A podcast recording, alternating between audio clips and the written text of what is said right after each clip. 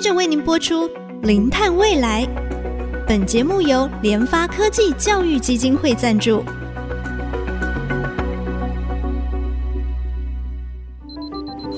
前瞻能源新方向，以科学与科技迈向近零碳排，智慧永续，与您一同开创零碳未来。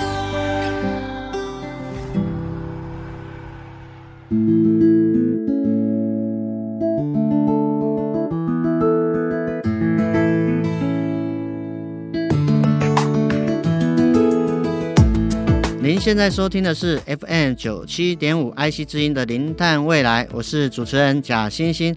上一集我们带大家实际走访台南盐田光电厂啊，简称南盐光，它是台湾首座的光储合一的电厂，装置容量高达二十 mega 瓦，也写下国内最大储能系统的记录，估计总储电量可达到两万度，约等同四万个家庭用户的一小时用电。它的太阳能发电厂除了陆上型的发电厂以外，我们这次还要更深入，据说是很少有媒体参访的水上型光电厂。在开车过去的路上，台电再生能源处的苏玉成经理跟我们简介水上型光电厂的原理。水上型它那个应该是一个平台嘛？你们是搭在一个平台上面？对，呃，我们是用 HDP。那个载具，我们称载具，哦、就是 HDP，、哦、就是塑胶管。塑胶管哦，搭一个平台。对，一个平台。固定在上面。啊，有的另外一种的是会用类似我们去那个游艇码头，啊、会用那个浮筒，啊、会把它组立起来。啊，我们这个是踩下去的时候还会接触到水，但是如果你用那种浮筒的话，就不会接触到水。施、嗯、工成本，水上型跟刚才看那个地面型的。差不多，都差不多。哎，我家一期拢差不多五万。哦。按个今嘛成本有较高，因为原物料。原物料。嗯嗯。哇，但想不到走进水上型光电厂，真的必须要全副武装。我们要先换上救生衣和雨鞋。来，贾伯家。哎呀，嗯，我也应该是摄像是吧？对啊对啊。还有走过浮在水上。会微微晃动的 HDPE 浮板，你小心啊！对了，就是尽量踩着这个，踩着这个黑色的浮筒，再来就是白色的支架。我们制作人博维开玩笑说，很像是以前电视节目的百战百胜，不知道大家有没有出现这样的一个画面？支架。哇，小波，你麦克风要小心哦，哈。哦，你哦，对我这麦，我不爱啊。哦，这个也是很硬的哦。真心声啊。啊，我们三个踩到这里快沉下去了，好可怕！这是下沉 的下沉的岛。可以亲自到这里探访，真的非常的难得。大家可以听到我们说话的时候，旁边还会有水声。如果大家好奇这边的样子，也可以到 IC 之音官网，在零探未来节目资讯栏可以看到我们实际走访的照片。你们有时候会看到鱼啊。我们西区水上型就是有 A 池跟 B 池，嗯哼，这个是 A 池，这个是 A 池，大概容量是两 mega，啊，隔壁的 B 池三 mega，哎，两个合起来，呃，大约五 mega，对。那现在看的我们脚踩的就是我们所谓的 HDP 载具，嗯哼，它就有一个浮力，一个浮力，浮力撑起来，对对。那最主要的我们还是靠。那个载具要把它抓住，我们会有那种载重块在我们的四周，然后用那种细缆绳，后方这个细缆绳把它系住，对对对，所以它只会追着水位高低对上下，不会，基本上是目前还没有发生过说整个水位满起来，然后跑到外面去，还没有。嗯哼。然后这边最主要做栏杆的用意是怕有一些民众照里边发生意外，对。这两区是保留原来的样貌，我们所以就是废弃的本来的这个。一开始来这边做的时候，这两个水池就已经在了啊。我们不希望说把这边的水抽干，然后又打基桩变成架高式，我们不要，就把这个区域规划为水上型、水上型水面型的。对。啊，大家会想说，哎，水面型的跟高架型的哪一种发电效率比较好？有的人说，哎，注意应该会会比较会冷却啊。但是以我们这个暗场来讲，因为我们的暗场，刚才各位有去比较靠近嘛，大概架高二点一米左右对，其实站在下面是蛮，蛮凉快就是蛮通风的，对，蛮凉的。所以水面型的，虽然大家会有一种哎，水面型会比较凉，但是天气热的时候，尤其是太阳出来后，哦。它蒸发底下是蛮热的，对的，所以效益效益差不多。嗯，那因为高价型的，刚才我们去那边没有让各位来宾看到那个、那个里面几千高百二十七卡哎来对构造。哦，啊这个其实其中一柜打开一柜给参访来宾看哦、嗯嗯嗯嗯就是大家都一样的，我们会有直流串列回路，然后十一个回路，对。对，十一个回路就是透过这个 sensor，嗯嗯嗯，然后回传到我们的监控平台。嗯嗯啊，这个就是串列监测器。我们看到那个十一串列的的发电资数据讯，就是从这从这边边回传的。哎对，所以它回传是用有线 cable 吗？还是说用有线的，有线有线的。有线的网路？对，我们这边都抓用十里线路。OK，这边都是走 RS 四八五，哦然后汇总完嗯嗯成光纤线路去做传输 OK 用光纤做传输。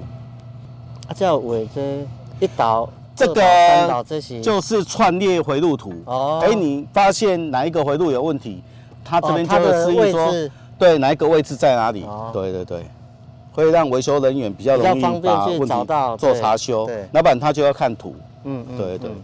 然后汇总完之后，会把这些直流分接箱的电量再拉到我的那边对货柜来的，货柜来对，啊货柜来对可能来变流器。嗯嗯对对，这边都是直流的部分，啊那边就是有包含直流跟交流。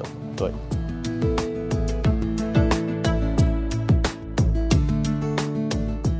我们这次还有机会参观台电光电厂的控制室，了解他们管理、检查与除错的方式。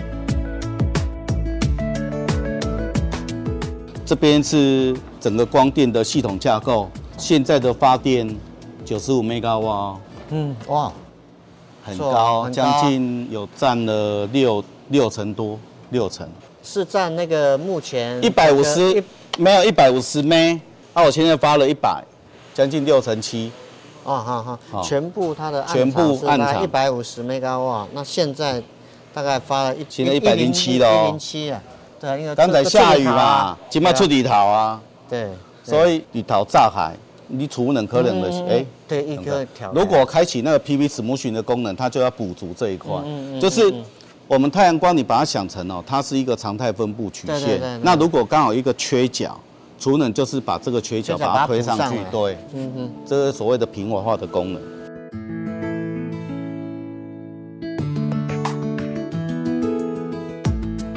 那、这个就是我们的储能的单线图。嗯嗯哎，但是我们看不出来储能现在是在充还是放，我们就把它做视觉化。哦，往上就代表对系统在放电，往内就是在充电。在充电，对哦，那这个充放是取决于系统的频率，啊哈哈哎，系统的频率。哎 OK，当系统有事故需要我的时候，我就是要放出去，而且这个要一秒之内反应。哇那么快，我们这一套系统就是我把它称为短跑选手，嗯哼哼哼，，bang 那一声你就是要冲出去了，而且在最快的速度就是要提供电网辅助服务。嗯嗯嗯，是，啊，看到绿色就是对眼睛好，呃就是代表它都都是正常。的。都是正常啊，对对对。对那储能大家比较担忧的就是说，储能柜的温度啊，温度会不会有这个火警警报常对。对对对，所以啊你们都有监控。对啊，储能是电池是对温度会非常敏感。嗯像我们这个储冷柜大概维持设定的温度大概是二十度 C，里面是非常冷的，都是空调空调这样在吹，二十四小时在吹的，不管有没有在工作都是在吹的，嗯嗯对的嗯。那当然，如果温度过高或者是电池有问题，它就要把电切掉了。对，嗯嗯，不是只有我们的电池柜啊，其他暗藏的电池柜一样也，都一样。只要它发生火灾之后，一发不可收拾。像这种李三元的，烧起来就一直烧。对对对对。哎，听消防队的转述啦，一台特斯拉发生事故，要四台消防车的水去灌哦啊，灌不是把它灭洗哦，是控制它不要造成其他的公安事件。就是把它的事故控制在那那个范围。对对，因为电池你要让它能量释放完，它就不会再反应了。对对。所以我们的暗场最左手边那边有一个消防水池。哦。如果有事故的时候，就就是启动那个一个断缆阻滞措施。哦。一直灌水。全部灌水。对，一直灌水。哎，温度这边好像有一个。就是它有一些三四五六要的那个，对，它会有一些像现在温度哪一个温度最高的模组，它都把你挑出来，嗯最高跟最低，对对。啊，啊，这边是我们的控制画面。现在我这一套是以 AFC 为优先，就是系统的电网如果有事故，我这边就要提供辅助服务。那当然，以后我们这边验收完，我们会另外尝试另外一个功能呢，就是能量移转。能量移转，能量移转，对。当然，我要做能量移转，你这一套系统本来规划设计是调频辅助服务的话，你做能量移转，可能有一些调频辅助服务的一些充放电，我可能要来做调整。因为电池的寿命是取决于充放电的次数。对。你如果常常充放充放，对。啊，那如果你叫我一天。充一次放一次，跟我在那边一直动一直动一直动，那寿命是不一样的。对，嗯嗯，小博，你你有做过功课？不不不，大概。OK，好。我们先休息一下，稍后再回到《零碳未来》节目的现场，再带大家了解更多台电台南盐田光电厂的故事。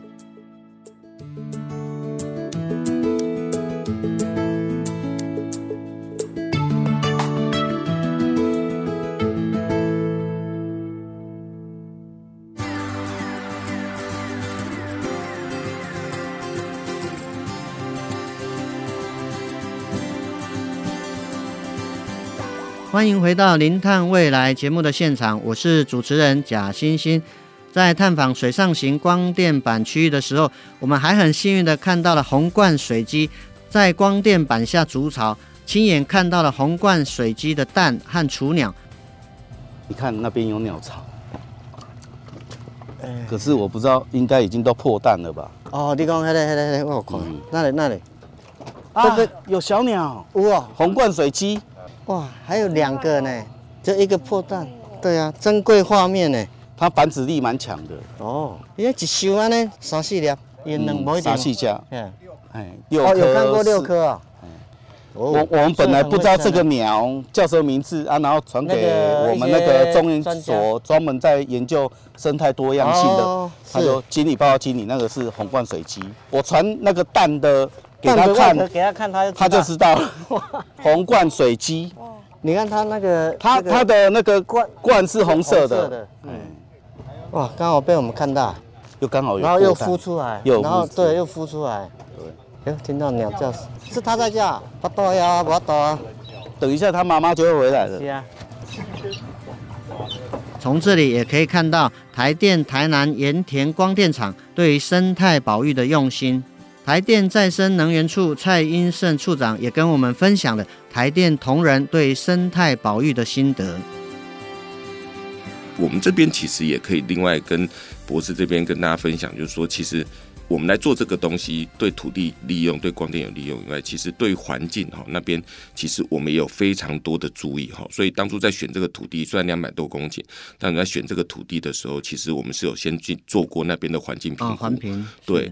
不到环评，但是它是一个环境检核的概念。那我们特地就把它区隔出来。是，那区隔出来以后，其实它就是一个比较低度影响的一个区域。然后再来就是，其实各位都会知道，七股那边有盐田、有西湖，所以那边有黑面琵鹭，这个台湾很珍贵的保育鸟类。那我其实讲一个。很好玩的，就是说，其实我们那边盖了一百五十 MW 的光电暗场，那我们都会有同仁就要去那边做巡修维护嘛。那我其实也很开心，我们台电同仁我们在做这个光电暗场的时候，其实同仁到台南去维护啊，嗯然后他们给我回报的时候，包装那个我去看了，我们那个发电状况非常良好，设施都非常好，这好像是我们一般觉得会听到的，对不对？但是我跟各位报告，我第一次收到我们同仁去那边看完巡视回来哈，他是很开心跟我讲一句说。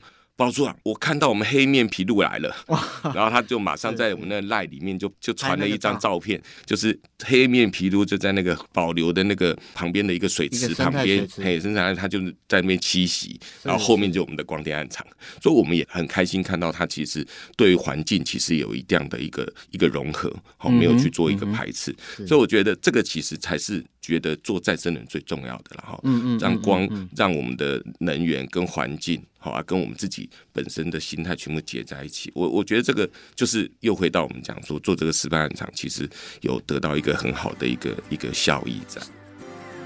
光电厂能与生态共存并不容易，但只要我们肯努力，为地球永续多尽一份心力考虑，一定会有好的收获和成果。也稍微请处长跟我们啊听众分享一下，这个光电厂在设计的时候啊，会不会有遭受到哪一些这个困难？那你们怎么样去克服这个困难？其实我觉得工程要做真的不容易啦，哈。那尤其是你希望不要破坏它原有的环境。所以我刚刚提到，我们说这地方原本它是自洪池的概念。那你如果想到说这个自洪池，其实表示它一直存水嘛，它存的水表示它土下面就是一定是很软烂。对，那很软烂以后，你会发现说你要寄居要进去就不容易，是对不对？然后我们那个嗯，那怪手要进去履带进去，那下面都是水，施人那个施工困难困难度就很高。所以我们其实，在做这件事情的时候，其实当初要把水哈先引出来。让大家能够一个比较好的施工环境，这个其实就花很多时间。然后我们常常就，其实，在施工初期还没有处理好，或者水引开的那个那个下面哈，那个泡水的土土壤软烂的土壤多深都不知道，哇！因为看到连那个。履带的怪手都能够卡车，然后都 都能够翻在里面，吊掐，都有个吊掐，这就是一件很有趣的事哦。但是也很辛苦。嗯，那这个感觉是很很单纯的事，但是你想，两百多公顷，你要去处理这些事，嗯，其实要花费的一个人力跟机具其实是蛮多的，在整个施工的一个环境里面就没那么好。再来就是我们刚刚讲的那边光很好。太阳就很好，你知道吗？大热天在做这件事，那个工人每个人都像黑炭一样，就是就是都哎非常之晒，所以就做好。那我们讲这些克服以后，来我们为了要让那个光电板哈能够在那个水池上面能够站立，所以我们其实都打基桩。嗯嗯。那打基桩又不要破环境，所以我们希望它用摩擦桩，直接挤压就好，不要再去挖土。嗯嗯。就用挤压的。结果您各位知道哈，那个土地哈泡水以后，好然后。算粘土哈，就粘住。诶、欸，有土，然后泡了水，一个两头，两头会是会给它缩起来，让它带油又缩起来，缩起来，你不要怕了，不要干单嘞。所以你我们还要想办法先解压，哦，先把土壤的解压，然后再把它压下去，然后再再把它紧密压实。哦，啊，这个其实，在工程上面就是个一个讲起来是一个很基本的概念，但在两千多公顷哦，要打这个上万只的 基桩哦，啊，每个要先做这种处理。好，还有在这么恶劣的环境里面，其实这是在施工过程一个很特别的一个情况。那我们也希望做这个光电师是能够大量运用在地的人力，提供在地好的就业一个就业机会。所以你看，结合当地的人，然后当地进来以后再学习新的这样的工法，然后一起大量的在那边好做这种大量人力密集的一个工作。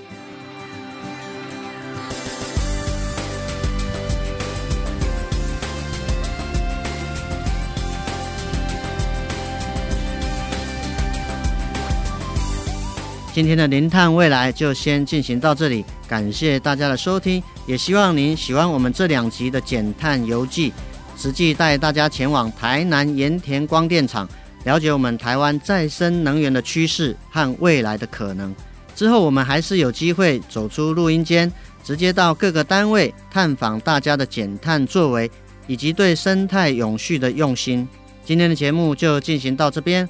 我们节目除了每周二 FM 九七点五 IC 之音可以听到以外呢，也已经在 Apple Podcasts、Google Podcasts、Spotify、KKBox，您只要搜寻“零碳未来”四个关键字，就可以听到我们精彩的节目。也记得按下订阅，才不会错过我们每一集精彩的节目。我是主持人贾欣欣，下周同一时间我们再会。